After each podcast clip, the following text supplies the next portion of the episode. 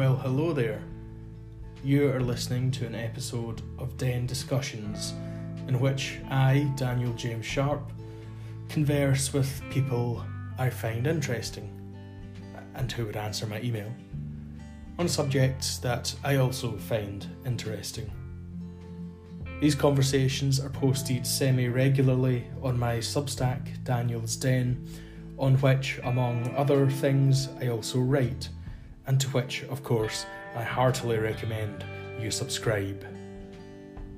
Anyway, on to today's discussion. Let us begin.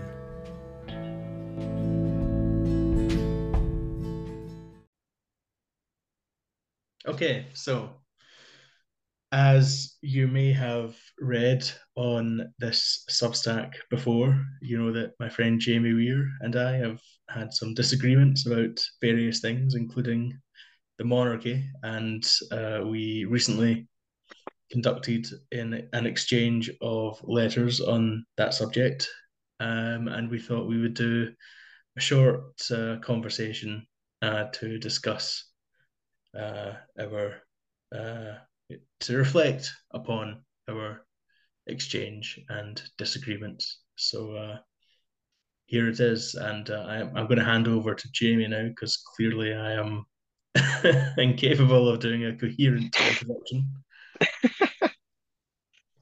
Yep.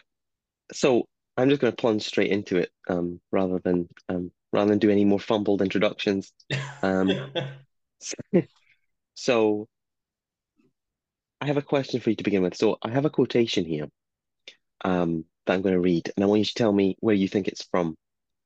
So, talking about the monarchy, and it says, let me see, where is it? The monarchy is unnecessary, burdensome, and dangerous to the liberty, safety, and public interest of the people. And that the uh, kings use their regal power and prerogative to oppress and impoverish and enslave the subject. I think I'll leave it there. What do you think? I presumably you agree with that. Uh, yes, I would, I would, I would agree with that quote. Um, but you asked me where it's from, Yes. and uh,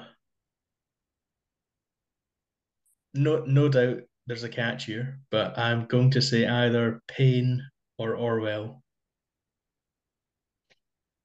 I mean, uh, probably closer to Paine out of the two of them. This is from Cromwell. the no, actually, this is this is similar, very close. The 1648 Act, um, Act uh, abolishing the office of the king, um, that was issued by the Rump Parliament, as I said in in 1648, and it's I think the same act that also condemns the king to execution. Um, so I just wonder, since you agree, if you are going to be signing up to Puritanism sometime soon, um, I just thought it was an interesting because you you mentioned Paine, um, and you, it sounded like something he would say, and I agree. That's what I thought when I read it the first time. Um, but it's what 150 years before that, so I thought it was interesting that these same arguments kind of recur over such a long period of time. Um, and this is obviously before the French Revolution as well, where you would get very similar things said. So I thought it was an interesting foreshadowing of that, and I, I thought it would be an interesting way just to kickstart things off because these are kind of the perennial accusations that are made against the monarchy, wouldn't you say? Mm. So, I mean, uh, well, I mean, do you agree with that statement then? Uh, I think it's I think it's partly true. I think there are certainly viewed in the kind of long term and across different countries. I think it's certainly true that many of these accusations are the case. Um, I think this is something goes back to something that we were chatting about the other day. I remember. So, and there's also a scenario that I wanted to put to you. So, bouncing off from that, it's uncomfortable for me to admit it, but I think if I was in the shoes of one of these people in the in the Civil War, I mean, I think, well, first off, I, I would almost certainly have been a parliamentarian. I think that's certainly where my sympathies lie. And as uncomfortable is as it is for me to admit it, I think I probably would have, had I been called to do so, signed the King's death warrant. Um, so even though my sympathies are obviously lie with the monarchy, there is a limit to that. And I think that's an important thing to to emphasize. Well, would it would it not be better to have um, a non-violent way of deciding the question? What you mean, as opposed to chopping people's heads off? Yes. I hadn't cons I hadn't considered that. Yeah, and you know, in a in a in a democratic republic, that's that's what that's what you can do. You can you can vote the person out. You don't have to have a whole civil war and rebellion over it and chop somebody's head off. You can you can you know it's it's, it's all part of the democratic game. But as soon as you set up somebody who is uh, appointed by God, which the monarch still is to this very day, Yes, uh, then there is no non-violent way that you can oppose that. You know, you have to. think. It has to be a revolution. Well, I think that's that's somewhat remains to be remains to be seen, I think. So the first thing I would say is that when they do chop the king's head off, they do form a republic. Um, and it doesn't exactly go very well. Um, granted, this is the six, the 1600s, the 17th century, so you can't expect them to have the same sensibilities as us. But in the the the Republic, the Commonwealth de degrades into the Protectorate, and then ultimately to the restoration of the monarchy. Um, as for the replacing the head of state without violence, I think that has been done more recently. So these things Well, change well, over time with the. Sorry? yeah, no, well, yeah. Okay, I, I want to amend that statement because uh, Yeah. because that makes it sound like I'm advocating revolution if I'm anti. No, I, I know that, I know that's not true. in the present day. Um, So actually, no, actually, I I, I I do think think I do think that the monarchy can be abolished today without violent uh, revolution. Um, no, no, I'm I'm sure that's the case. You don't need to convince me that you have. Uh, I think I, this is a, a good faith discussion, so I know that you don't. I'm not trying to trick trick you into that. What I was actually going to say is that so in the 1650s, the monarchy caused a problem, and it kind of sort of stepped outside its growing, evolving constitutional bounds, and they chopped the king's head off. A hundred years later, in the Glorious Revolution, again the monarch is kind of like straining at the edges of his constitutional limits, and the king is gotten rid of, not this time so violently. And then Um, I suppose an even more recent example would be Edward VIII, who's sort of ejected from the monarchy even more peacefully. So I don't that well, I think I think just problem. as as a Sorry. historical point, I think that the the the glorious revolution as a bloodless revolution is is something that uh, I think that's a bit of a myth. Um, Okay, you know, um, can you elaborate? well, Battle of the Boyne, for example.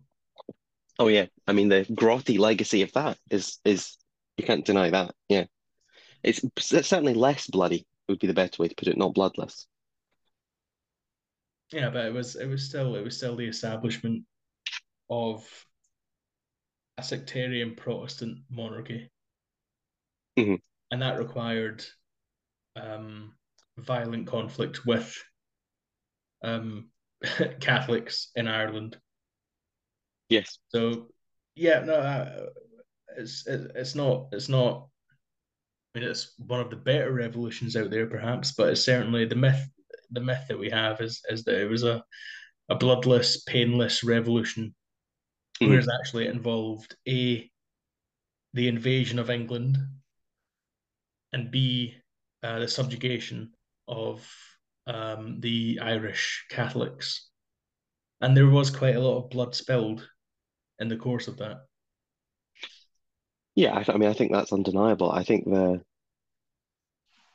the the term like I mean if calling it a bloodless revolution is clearly just is is obviously exaggerated, but um I just think that that's intended to contrast it with the French Revolution, which is much more sort of un destabilizing and bloody.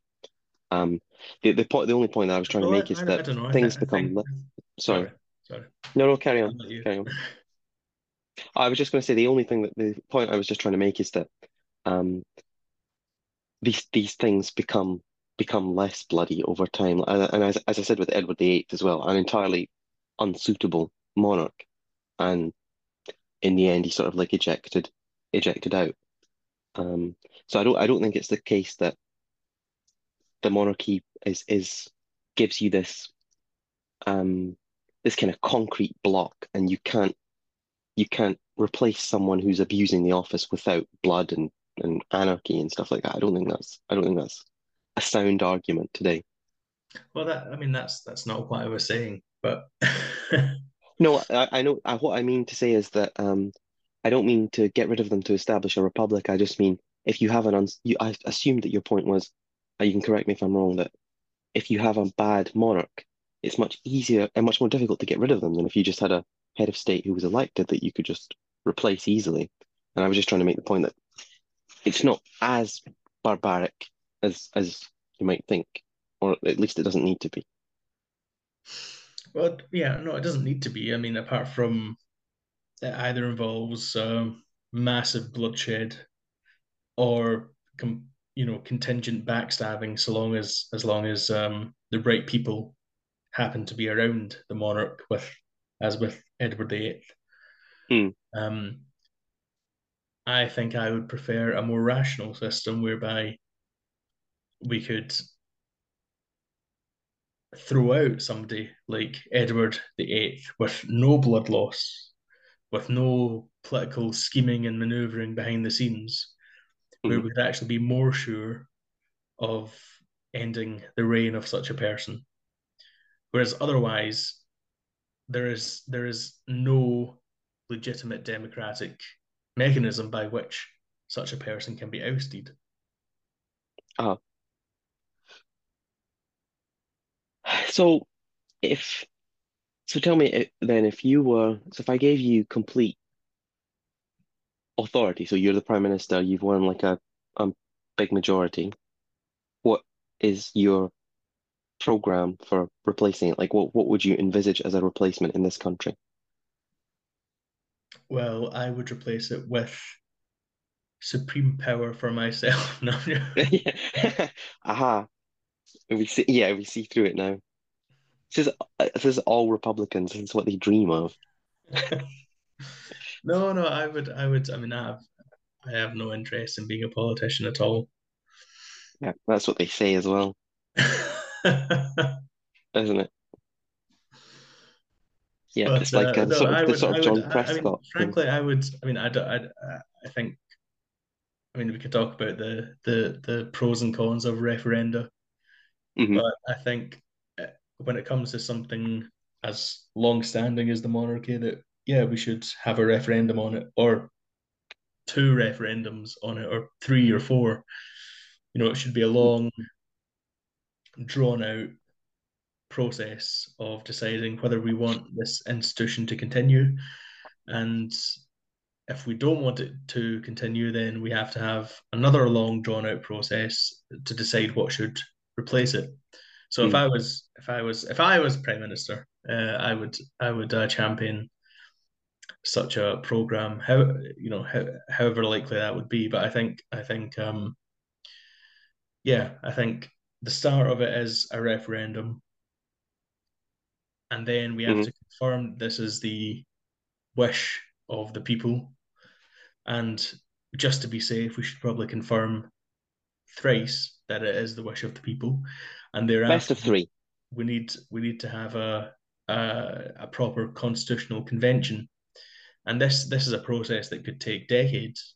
And I'm all for that. I think I don't see what's wrong with that. hmm Um, so yeah, if I if I had power, that's that's the process I would I would begin. Yeah, Because uh, one of the things that one of the reasons that I I so I can see the the logical case against it. Like it's obviously if you were setting up a country, I suppose this is the case with with um with the Americans.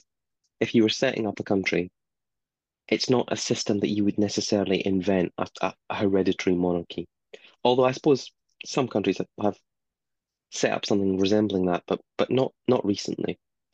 Um, so I can see the the logical arguments against it, but what appeals most to me is the so I first of all I don't think it's a terrible system. Like I could I could easily see myself being a Republican further back in time. But I think that the stage that we've reached now with a kind of a set of constitutional conventions, um, small c convention, um, uh, a, a set of kind of implicit checks and balances, a, a, a, a tension between different centers of power and things that have that have built and been tweaked through a long period of time. I think that this this arrangement that we've arrived at actually works quite well, and within within that system, the monarchy is is so kind of deeply entrenched, and I I I agree that there are logical problems with it. I think that's that's without question. But I think it's changed a lot since when people think of king, uh, they think of like I don't know, like a Shakespeare play or something like that. You think of the Middle Ages, you think of someone in armor with a crown. I think it's come a long way from that. But I think that there's a reason that it is so a kind of deeply buried, almost intangible kind of emotional reason why people are so attached to it. And I think part of that has to do with the deep embeddedness that it has in the history of the country. Now, I agree that the role and everything like that has changed like tremendously since the Middle Ages, and it's become this new thing and this new part of the Constitution. But on the one hand, I think the Constitution we have works very well, and on the other hand, I think that it gains a lot of legitimacy from this like deep embeddedness in the past. So that was one thing I thought that I might ask you is that if you do your constitutional convention and you come up with a new system and things like that, do you worry that it would lack the same kind of inherent um, legitimacy that the Constitution has now? If you're removing this as part of it that people are so attached to. Well, I, I mean, I don't think necessarily that.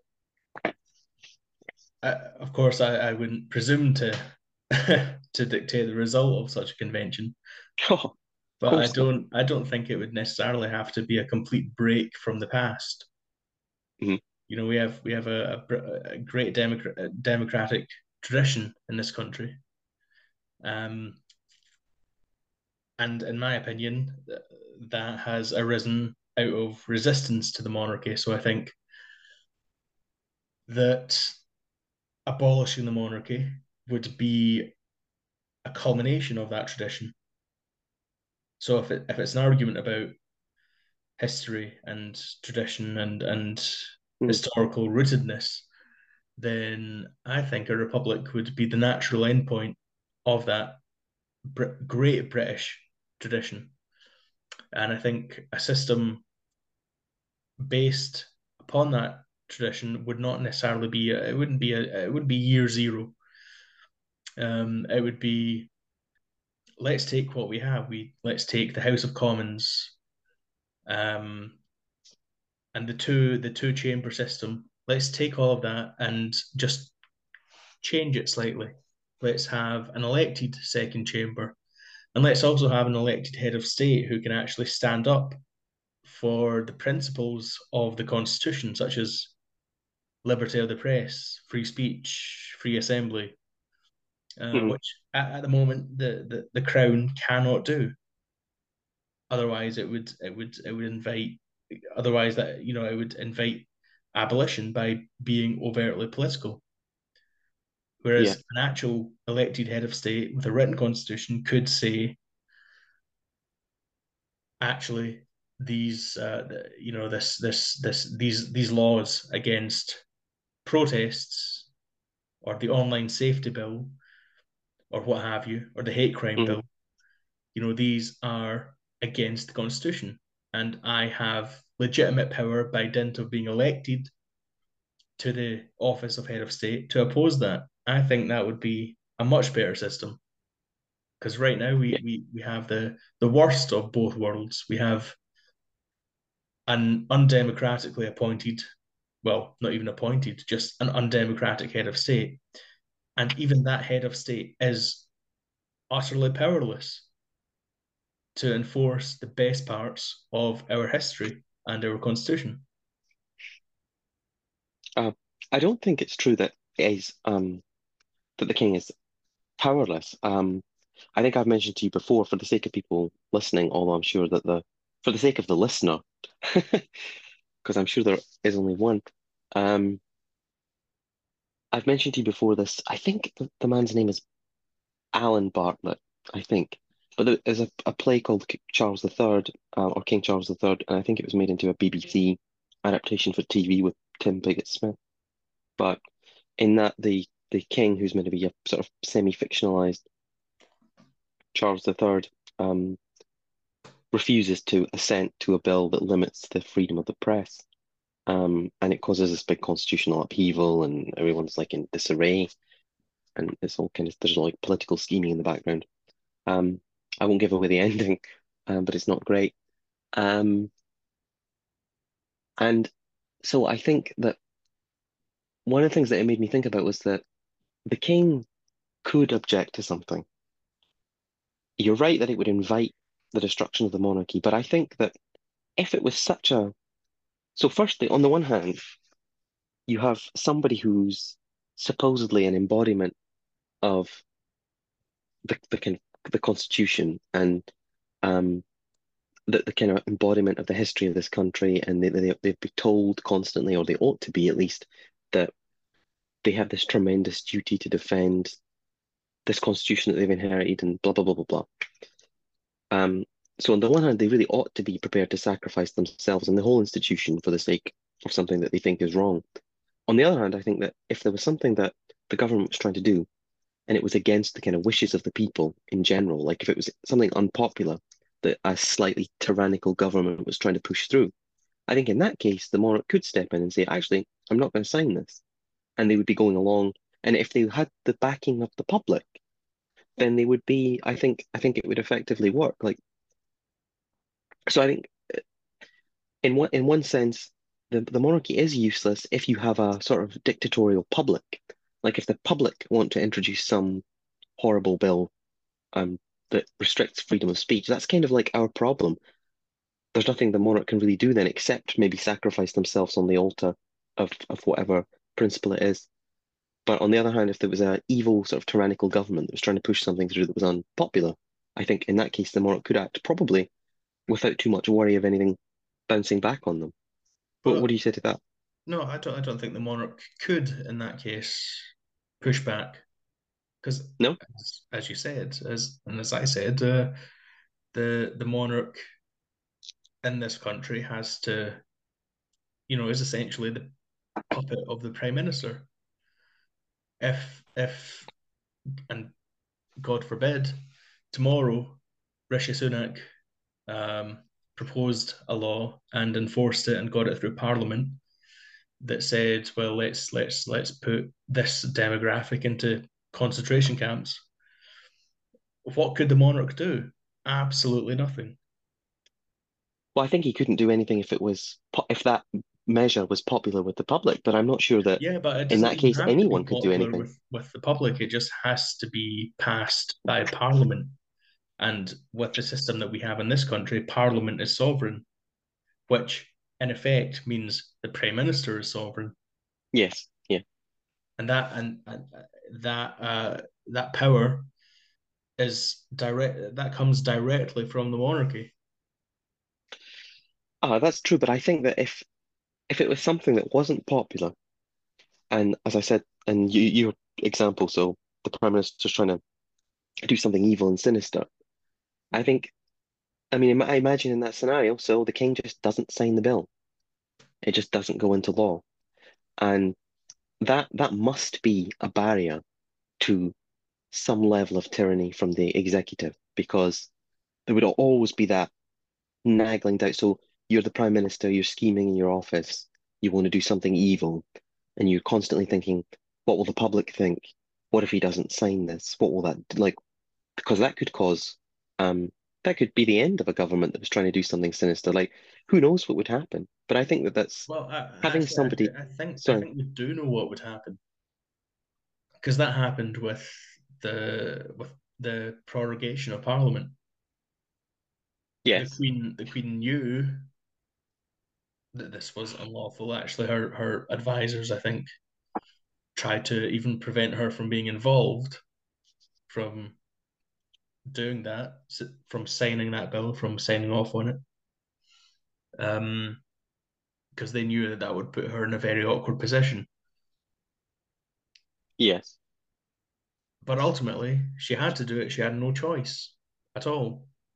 And what, whatever you think of that act, the fact that the the Queen was, you know, put in this position where she had to either just uh, try and avoid committing to this act, um, or to, to to approving it, you know, it just shows that she had absolutely no say whatsoever.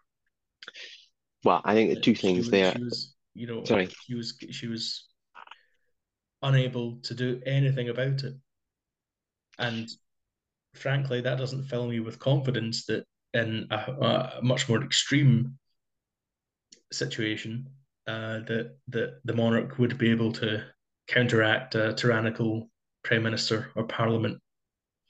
You know, I would, Well, I, would, frankly, I would much rather have an elected head of state beholden to a written constitution, whereby there was a rule of law that applied to everyone and a set of rules that applied to everyone, no matter who they were. And that I think is, is something that's been demonstrated in America. You know, however, uh, you know, despite all the difficulties in America in the past few years, you know, there Yes. is ultimately this this um that this set of laws above the head of state, which prevented that head of state from from overturning democratic elections and which allowed that head of state to be prosecuted. He's being prosecuted right now. Um, you know, that could never happen in Britain. No, well, I think I'd be. It's true. uh, The Americans have. I think in many ways, like citing America as an example of this is like citing is like saying, um, my my grandmother's 90 and she's smoked every day of her life and she's fine. You know, it doesn't obviously doesn't affect anyone. I mean, America in many ways is like what the only really long-lived republic in the modern world. Um, so I think it remains to be seen whether this kind of this, this system is really um sustainable. Um, and I, and I granted it, it all it is true that Trump is being prosecuted and so on. I don't want to go into the prorogation too much because I think we've chatted about that before, and I, I, I have problems with the way that that was conducted. I think it was fairly the two things that I would say in defense of the Queen not being involved. I did read people at the time on the kind of conservative end of the spectrum who were arguing that this is where the Queen ought to come in and be, as in European countries, a constitutional arbiter and actually should be saying, okay, this is how we can kind of proceed and bounce these things off each other. But she was very, very concerned with not being involved, which is in many ways a kind of idiosyncratic thing um, about herself. Two things I'd say about prorogation is that on the one hand, it's it's it's not the same kind of issue as the ones that we are talking about, like the really, really dangerous things that would have to be where the where you would want the, the head of state to step in and really cause a fuss and stop something. And it was also something that was really hotly contested among the electorate. So it's difficult to say which side that she ought to take in that case. So I think, I mean, if it was me, I think I'd be reluctant to intervene as well. Yeah, but uh, you know, a, an elected head of state with certain duties under a constitution, a proper constitution, would be obliged to intervene in some way, one way or the other, as opposed to it being completely at the mercy of the prime minister and the whims of the whims of Boris Johnson God and help us. the availability of Queen Elizabeth II, who's, as I said, her own her own entourage just didn't want her to get involved and and and tried to ensure that she didn't have to to even engage with the issue. Uh, you know, un, under a proper, you know, in a in a proper country, you know, the head of state would actually have to say something about this, do something about it, and do something about it on the basis of certain constitutional principles. And I think that's a better system than the head of state running around trying to avoid meeting Boris Johnson. However sympathetic I find I find that that scenario. I I agree that um so my worry um so I, I obviously have spent a lot of time defending the monarchy. Um my worry about much of it is that as a country, I worry that we're not grown up enough for this system of government. Um, so I think the arguments that you make are all very logical and, and so on. Um, I think we could, the more the system that we have just now, if people were a little bit less, a little bit more kind of historically aware, a little bit more, um, what's the right the right expression? I mean, a little bit more understanding of the the historical context that the country exists in. Okay, they I they would I think be more amenable to the monarch being a little bit more involved. Like, it. and so I, I know it's not a perfect system. I know it's not perfect having, you know, this this family who like perhaps like fiddling a little bit around in politics, but having them there to intervene. Maybe you talk about the prorogation, maybe just to speak to Boris behind the scenes and say, look, I don't think you should really do this. I think you should think to and actually having like a back and forth, discouraging him from doing it. So, so more of an interventionist approach, but just so performing more of the role of, that you would want an elected head of state to do. Now, everyone who was on the opposite side, so the Queen intervenes in something, everyone who disagrees with the something that she's inter intervening on then says, This is why we shouldn't have a hereditary head of state. This is why we ought to have someone elected. It's terrible. No one who put her there. What's um, where does she get her authority? Blah blah blah. I think if we were all a bit more grown up, and people were willing to accept this uh, kind of monarch in this position, given all the like historical build up and things that it's had, you, there wouldn't be that problem. And I think the monarch could then afford to be a little bit more involved, a little bit more active as a defender of the constitution, rather than having to, like I said, I think if there was a really extreme situation, I think they could intervene, and they probably would, depending on who it was. Um, but um, sorry, I lost my train of thought there. What was I saying? Yeah, so I think that um, and and I was going to say finally that just I think the Queen, who everyone's used to, because I mean, can anyone even remember any other monarch? The Queen was particularly um, concerned about not being involved. I think she's just taken that from our, our grandfather George the George the Fifth. Other monarchs have been much more active in being involved and breaking constitutional deadlock, and like in Victoria, who actually like deliberately tried to avoid calling people to be the prime minister until she was backed into it and all this kind of thing. So some people have, uh, not always for the best, been more involved in the in the government. Um, so I think it's just we're used to Elizabeth. This whole idea of the monarch doesn't get political. Um, she does it sort of in extremis. So I think, um, well, I think for one thing, if you want to have a system whereby the head of state can get involved in some ways rather than a completely inconsistent system which helps nobody. I think the way to cut through all of these tangled issues, the way to cut this Gordian knot is is to have a written constitution, an elected head of state. So I think you, I think you've made my point for me these issues would not arise in such a system. You know, we other issues would arise to be sure, but those issues wouldn't. And I think that's a good start. I'm not convinced about this is the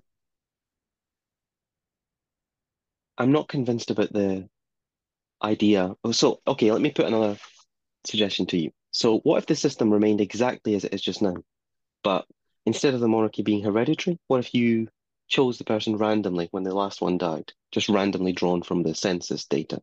What do you think about that?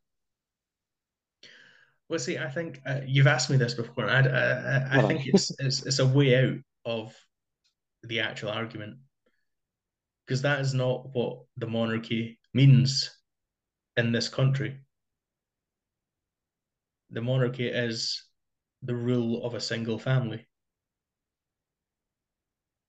Yeah, I mean, I'm I'm fine with it as it is. Um, and I, as I said, I would be more amenable Like, I think it's within reason. Like, it wouldn't bother me if, so obviously, the king has preoccupations that maybe neither of us um, agree with particularly. So, my favorite one is the architecture one, which I'm fully behind him on, but that's another matter. Um, if he wants to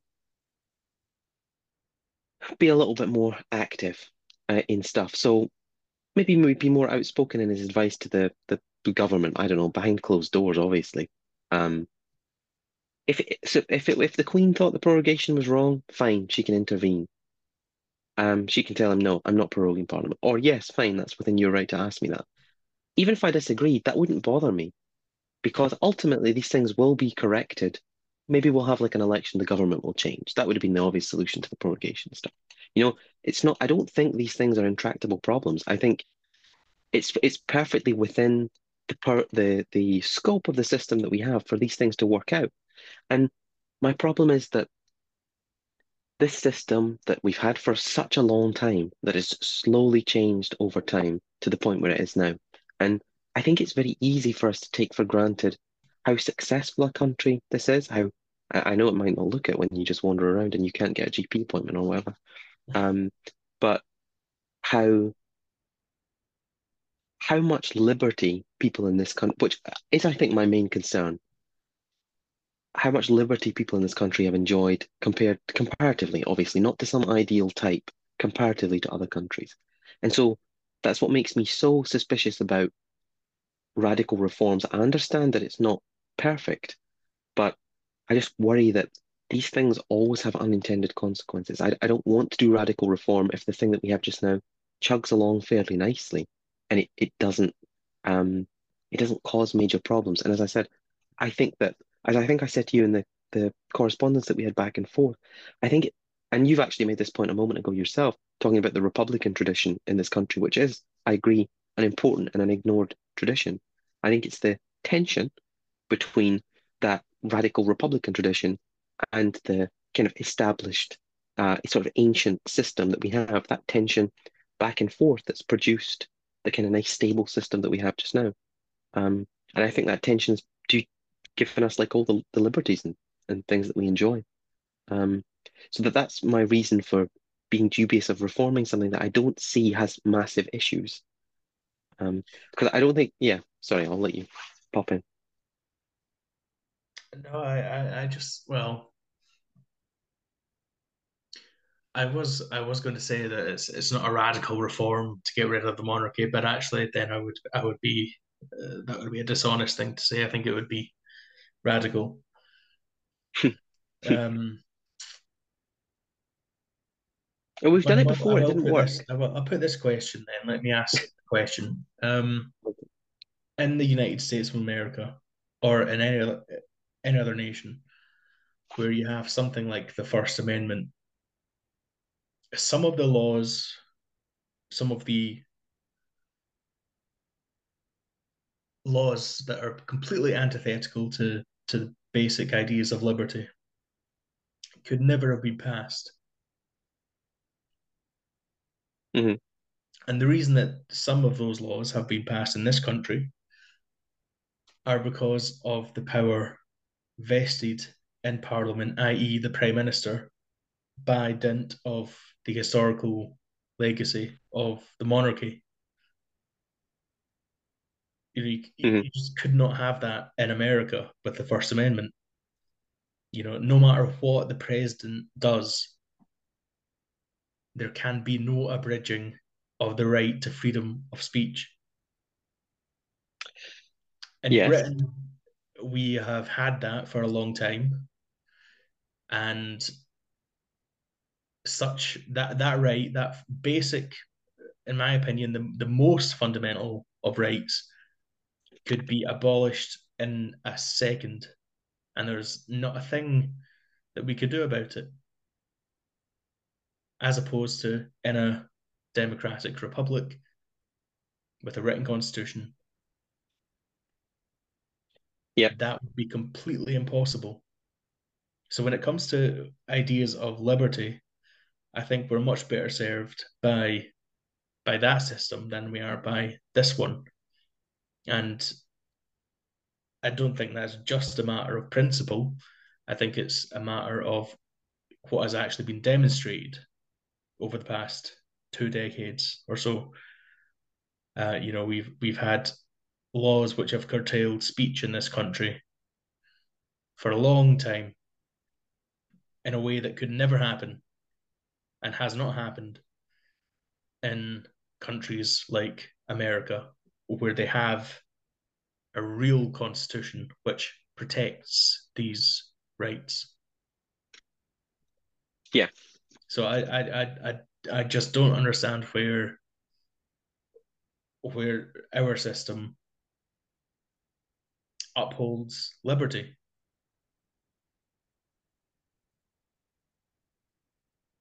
Okay. I just, I just don't, you know, it just doesn't uphold liberty. It's, it's, it's completely at the whim of of um of monarchical prime ministers and cannot be opposed by nigh powerless heads of state. Well, the American system, I mean, I, I this what you say is true. Um, first off, as I said earlier on, I think the American experience is the exception. So there have been plenty of places with constitutions that have guaranteed people all kinds of rights, and it makes no difference. They're just torn up as quickly as they're written, um, in whatever circumstances. You know, a government sweeps in, you have some some revolution or something like that. Constitutions are just bits of paper, um, and people can people can adhere to them if they want, or if the public get angry and shouty enough, you know, they can just get torn to pieces. And obviously there are barriers to this in the in the American case. So I, I mean, I, I don't know if you know what the majority needs to be to pass an amendment. I'm not sure. Do you know, Tom? Um, I think it is it three quarters of Congress. Three quarters, okay. Well, um, I, a, su a super majority. Anyway. Yeah, super super majority. Um, and this is, I think, something. Actually, I think the um lots of the American founding fathers don't get enough credit for their suspicion of democracy because, of course, the Senate used to be appointed like the House of Lords, which was, I think, maybe uh, maybe it was a better system. I think it was appointed by the state legislatures, which is maybe a better system to counteract, like if you had some crazy change in the public mood, you know, and they want to repeal um whatever right that people have, you know, if they want to rip up some bit of the constitution, at least you have some unelected barrier there that might that might stop it. Um, but yeah, so I, I think that the the longevity of the American experiment remains to be seen in the long term. I think the longevity of our system is pretty self-evident. And I agree, it's not perfect. But I think, as I said, this, this kind of tension between Parliament and the Crown is, is I think, the, the reason that we have the liberties that we do have.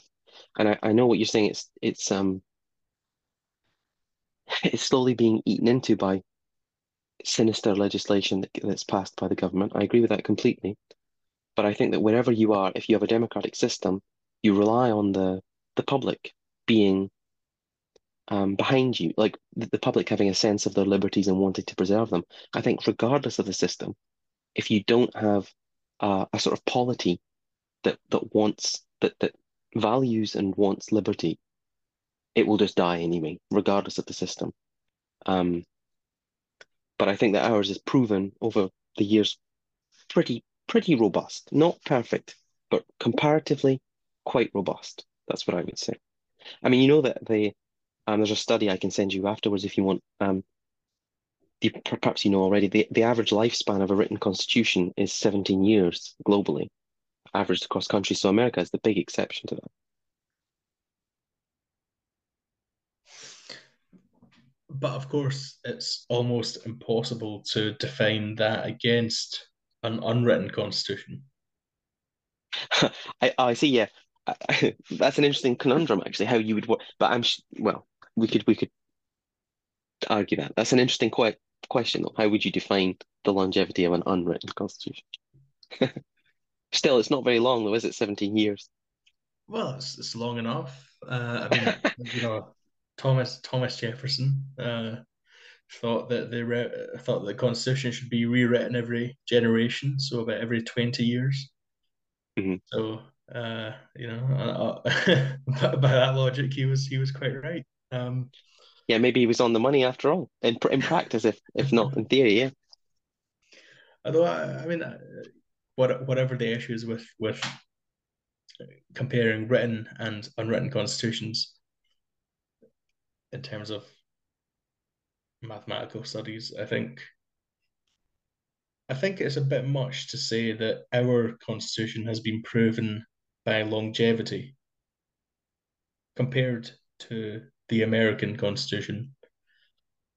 Because if if and and by no means actually do I, do I even accept this, but even if we accept that that our Constitution arose from the Glorious Revolution, there's a hundred years difference there. Historically, that's not much.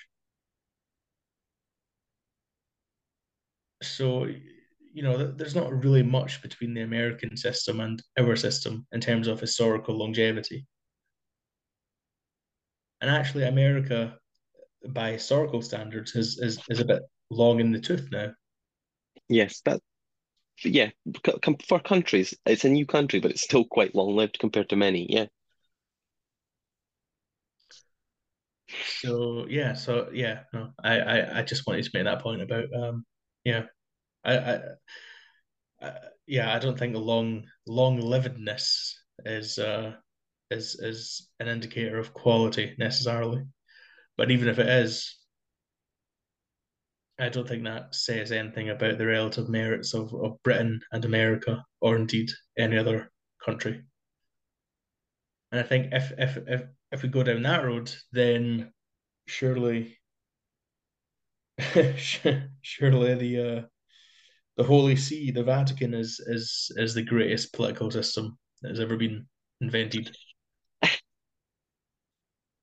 Yeah, well, I have I have uh, Presbyterian sympathies, so you won't find me saying that. uh, you won't find me saying that either. yeah, perhaps for different reasons. Um, so I, it's not, it's not. I don't mean to say just necessarily that the length, that the sort of uh, what's the word? Yeah, the longevity of the system is says that it's great. I just mean I think we both accept that here and in the United States we enjoy many kind of liberties. Uh, that there's a, a standard of liberty and justice. I, I agree. Obviously, it's not perfect and it's perhaps not as good as it might be, but there's a, a standard of liberty and justice that you would, in many parts of the world, you would not find. And so I just mean to say that I'm just sort of comparing systems that we like rather than systems that we don't like in terms of longevity. If, if they're long lived and horrible, then I don't necessarily don't necessarily want them.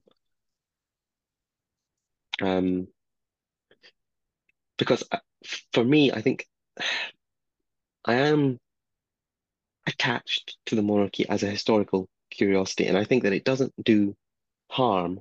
So my instinct is then um, not to get rid of it. I do think that there are benefits to it.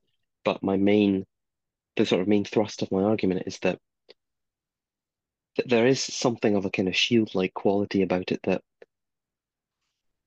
I think it's it's had a role in forming the things that we value, that the the principles, liberties, and the freedoms and things that we value, and it's also not necessarily in and of itself, but in its tension with other things, as I said. And I think in that sense, it acts as a sort of shield to those liberties, even if only for from stopping someone from. I think um, we've talked about this before. Peter Hitchens has said this many times. It's just even if only as a, a shield to stop someone occupying that place, that peak place in the country. Um, and I think that that does a lot to keep politicians in their box. Um, Oh, of course, of course, so you see, the the that's a, the classic argument, yeah. Argument, Yes. Yep. Which is actually the other day I think you you said that one of the arguments I should make more is is is the power invested in the prime minister Yeah. by dint of the monarchy, and uh, I think in return I think that's the best argument for the monarchy is is the one you just made, Mhm. um, which of course Orwell also made, and uh, yeah, I think that's an incredibly powerful argument. Not one that I Yes. agree with, but a, a very powerful argument, probably the best argument in my view for the monarchy. I think it's refreshing, for instance, on the TV, or if you watch any kind of event, like for instance, the um the oh actually yes, the Remembrance Day um sort of uh ceremonies the other week. So we're talking it's the 11th of November, so last weekend. Whenever there's an event and the Prime Minister's there and the King's there, all the attention's on the King. You know, the Prime Minister is just like this character in the background. And I think that's that's always refreshing to see. Um, and at the Remembrance Day thing, there's of course there's the lineup of all the has-been prime ministers as well. Um, and they're all like, you know, they're, they're like not not the stars of the show. Everything's is is about the king or the, the the royal family. Um, so I agree. I think it is a it is a really powerful argument for me. It's it's always nice when I see on the TV the most powerful man in the country is there and he's not the center of attention. Um, and I think I'm not sure if Orwell goes this far as well, but something about because the monarchy is hereditary, and I think the reason I brought up the point earlier on about what would you think if the monarch was just chosen randomly from the population is something about the unattainability of the position as well makes that role more powerful. Like it makes it more potent as a block to the um to the kind of ambitions of the prime minister and the and the power going to his head. You know, it makes it more potent that that position is unattainable. The I, the, the reason I brought up the idea what would you think if the monarch was randomly chosen, not just to deflect or or anything like that, but if you said to me, well, if I was the prime minister, the reform that I would propose would be let's retain all the trappings of the monarchy. The only thing that's not acceptable today is that this is a single family. What we're going to do is we're going to introduce a reform and the monarch will be chosen at random on the death of the previous monarch. That is something that I would find very, very hard to argue against. Like, perhaps I would be inclined to, but I would find that extremely hard to argue against, I think. Um, Well, I should I should but say I I- I mean I don't think that's actually what I said. You know, I, I don't think that when Charlie Windsor dies that he his successor should be chosen at random. no, no, I, I brought I brought it up earlier as an example. Like I was saying, like, what would you think if if if I said this was the system and you, and you were like, well, that's not the system we have, you know, it's blah blah blah. It's not the system that we're discussing. So my my point was only like if you said to me that would be my reform because I think it's not acceptable that it's hereditary, that I would find a really hard argument to to counter. Um,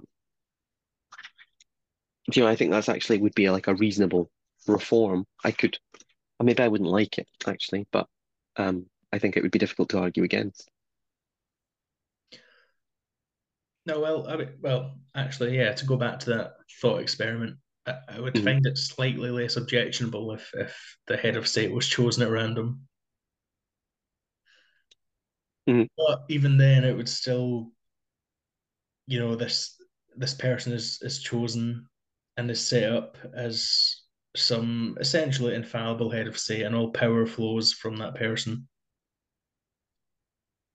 which I Yeah, think is in its essence the system that we have now. Uh, there really are no checks and balances there. There, there's no, there are no rules beyond.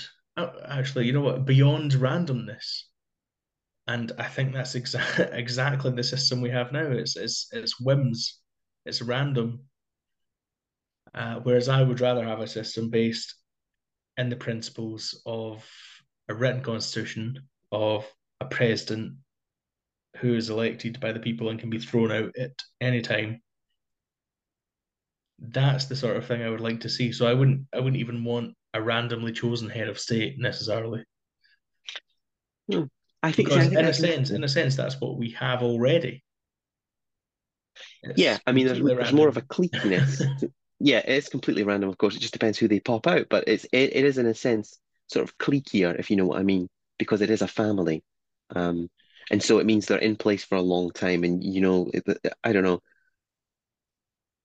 It, I think it's a, a little bit, a little bit more objectionable that it's a family. I think.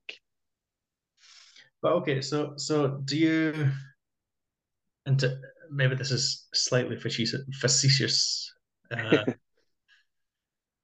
but you, you, I don't, I don't think that you could possibly believe that the monarch is chosen by God to be uh. You don't believe that? Well, I mean, it's it's a kind of meaningless statement, isn't it? To say he's like, so what you say he's like, it's just like saying, I think you brought this up in your last little comment, in your last little letter was the whole God save the king thing. To say, oh, he's chosen by God to do this, is to is to say what? Like he's just happens to be the random baby that comes out at that moment, you know? I think it's just a uh, to say. I think this is probably a kind of medieval misunderstanding or medieval just um, ignorance. It sort of implies that like his personality is kind of like designed, like God is behind the scenes, um, and he's like, okay, I'm going to give him this. You know, it's like a like a I don't know, like a Dungeons and Dragons thing or something. You know, he's like, I'm going to give him this many strength points, and he's going to have this kind of personality, and then I'm going to just post that, and it will pop out, and that he'll be the king. I mean, that that seems ridiculous to me, but if you want to talk about it in kind of poetic terms, you could say he's like chosen by God in that in a sort of anthropic way, you know, just like he's the one who finds himself with this burden and he just has to grapple with that.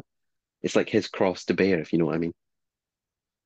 But obviously I don't think God's like designing his personality behind the scene. Obviously I see I see God here as an as an atheist. I see It's a very interesting way of putting it. Um, it's, it's worthy, actually, of, of William Lane Craig, I think.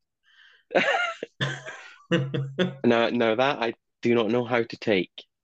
yeah, I'm not. I'm not sure how I mean it. no, uh, it's, I, but, I'm. Uh, it's, it's, it's not just. It's. It's. It's. I mean, that is something that is is woven in the very fabric of the monarchy. It's not. It's not. There's no two ways about it. There's no metaphorical or allegorical ways. Mm-hmm. It's the monarch is chosen by God, quite literally. That's the whole point. it's you know, we, but isn't it? We might we might have gotten rid of, of of the divine rule of kings, but actually we we still have it and and you know uh, you saw that during the coronation of, of Charles. It's it's it's this person is chosen by God. But isn't that a sort of meaningless thing to say, really? I mean, first of all, nobody believes these things anymore. Like no one you, you say that it's like the, the divine right of kings to one side, but that that's tied up with this notion and that he's chosen by God. I mean, nobody believes this thing anymore. That's like saying you were chosen by God to do this, to, to, to take part in this discussion just now. It's like meaningless. I know, I don't, I don't, I, I, I think, yeah, I, I doesn't, it doesn't keep me awake at night, this idea that he's chosen by, he's just the random man who happens to be doing it because his, because of his, who his parents were. I don't.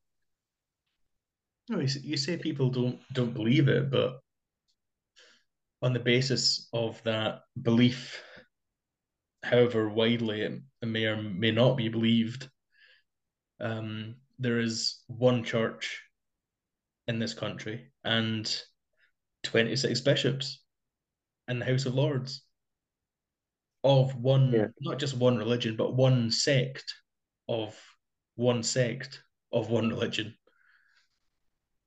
You know, these yes. these things they do they do have consequences. I mean, the bishops in the House of Lords don't keep me awake at night. I mean, you know, I have no um that I I, I don't uh, that I'm an atheist, you know, and I have been. Uh, I probably have longer provenance than you, making a big deal about uh, about this actually, but we'll put that to one side. Um, and I certainly have no massive sympathy for the Church of England, but the, the bishops in the House of Lords don't keep me awake at night. I think that as a sort of historical curiosity, they sit there. I don't think they, I don't think they make any big difference either way. So I wouldn't have any great urge to to to take them out of it, um, because of just sort of abstract principle. I would, I, I don't think. I know I understand the argument you're making, I suppose, and it makes sense. I, um, I would just say that practically, I don't think it makes any difference having them there. I think if they did start to cause a massive amount of trouble, then they could be gotten rid of. Um, but practically, I don't think it makes any difference. And as an as a a, a legacy of the heritage of the country in the particular way that the country's developed and its particular the particularities of its history, I don't really doesn't really bother me them being there. And I suppose the same with this idea that the monarch's chosen by God. I don't think it's I don't think anyone takes it literally. I think it's just a sort of expression. I, I still think that they take they may not take it literally, but it still upholds you know an established church and the bishops in the House of Lords and whatever you might make of that. They they are you know we we have people in our government or in our legislative system that that are there just by dint of believing in absurd things. Not a loaded question at all. and I just I just don't think I think doesn't keep me awake at night, but it's, it's not something I particularly like. And I think it's you know, in in the past, actually even even now, you know, the bishops have have, you know, upheld, in my opinion, some of the worst uh, ideas that Britain has ever had. You know, you've got you know they they they're The part of a X system that upholds faith schools, and that back in the day, you know, they, they were the, the primary opposition to the decriminalization of homosexuality. And why? Why? I mean, if they were elected by the people, then I would still find it very disagreeable. But I could accept it as as a form of democratic legitimacy. But just but you know, they they are they are just because they're bishops. And Why? Frankly, I don't Sorry. think that's a, a great achievement just to be a bishop. Well, you get a fancy hat. Um, That's true. so all powerful positions, I think, ought to come with a fancy hat. Um, yeah, I know, I know what you mean. I think, yeah, the arguments that you make are fine. I mean, I, if you if you wanted to pass some law to get rid of the bishops from the House of Lords, I, I wouldn't. It wouldn't exercise me massively. Um, I, think the House of Lords is another discussion entirely, though, because I think I've mentioned to you before, I would have some sympathy with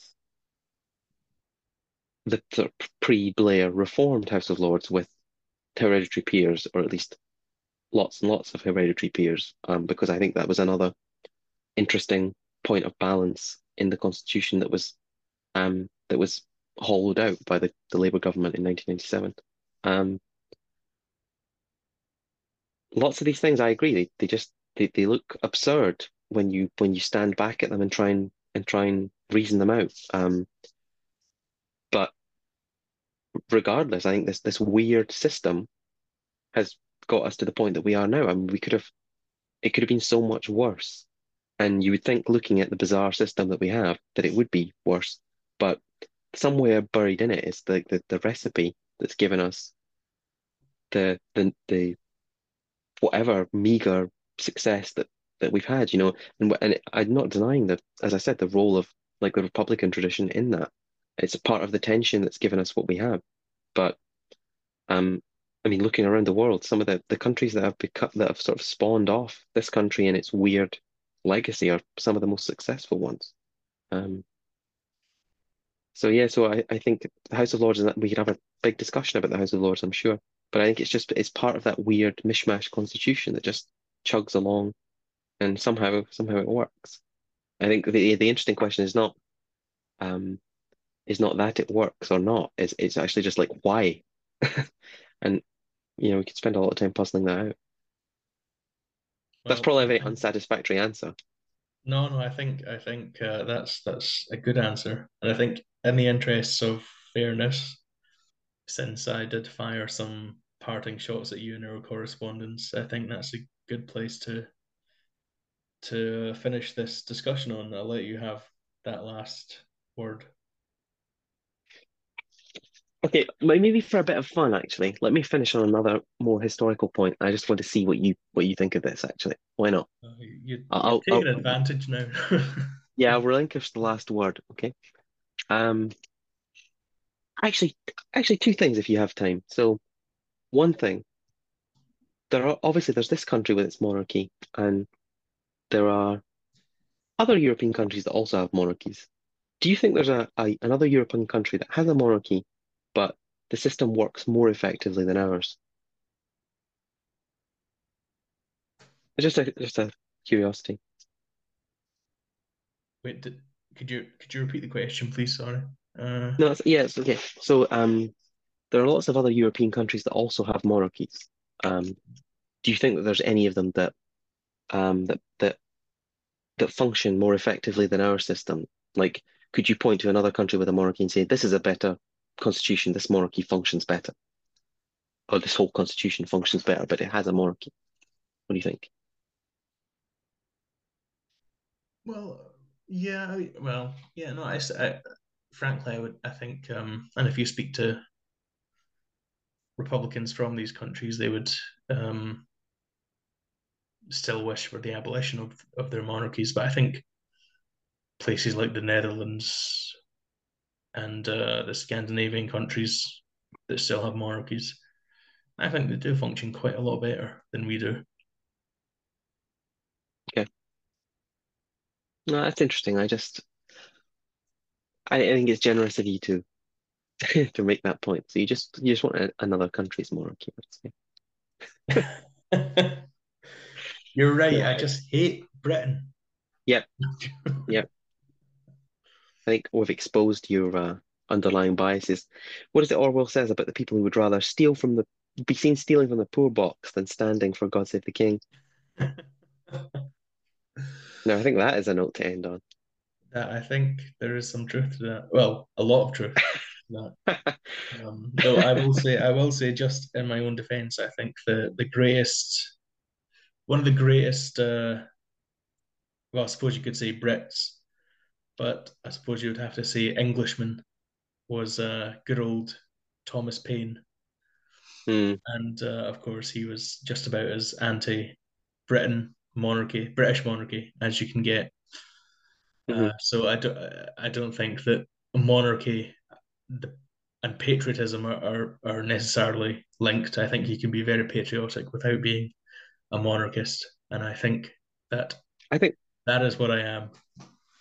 no, I agree. I think that is true. I think um as you as you said, this country has a an ignored but important history of republicanism, and I wouldn't wish to underplay that. And I don't think you need to um, have any great loyalty to the House of Windsor to be a patriot. So I'm I'm as always, it comes back to Burke and Paine. Hmm. Always always ends there. Although, um, I'd since you uh, wanted to to make a, another point, I just wanted to mention uh, uh, when you say you have a, a longer provenance than I do in terms of being an atheist, uh, perfectly perfectly true, and I do think that when it comes to my opinions, ultimately you are to blame because you did, I believe, introduce me to Richard Dawkins. Yes. So everything everything else I've said is is downhill of that, downstream of that. So it's all entirely your fault. that is true. I am the ancient constitution, the mother country, the mother of parliaments, and you are the kind of uppity Thomas Paine, kind of colonial.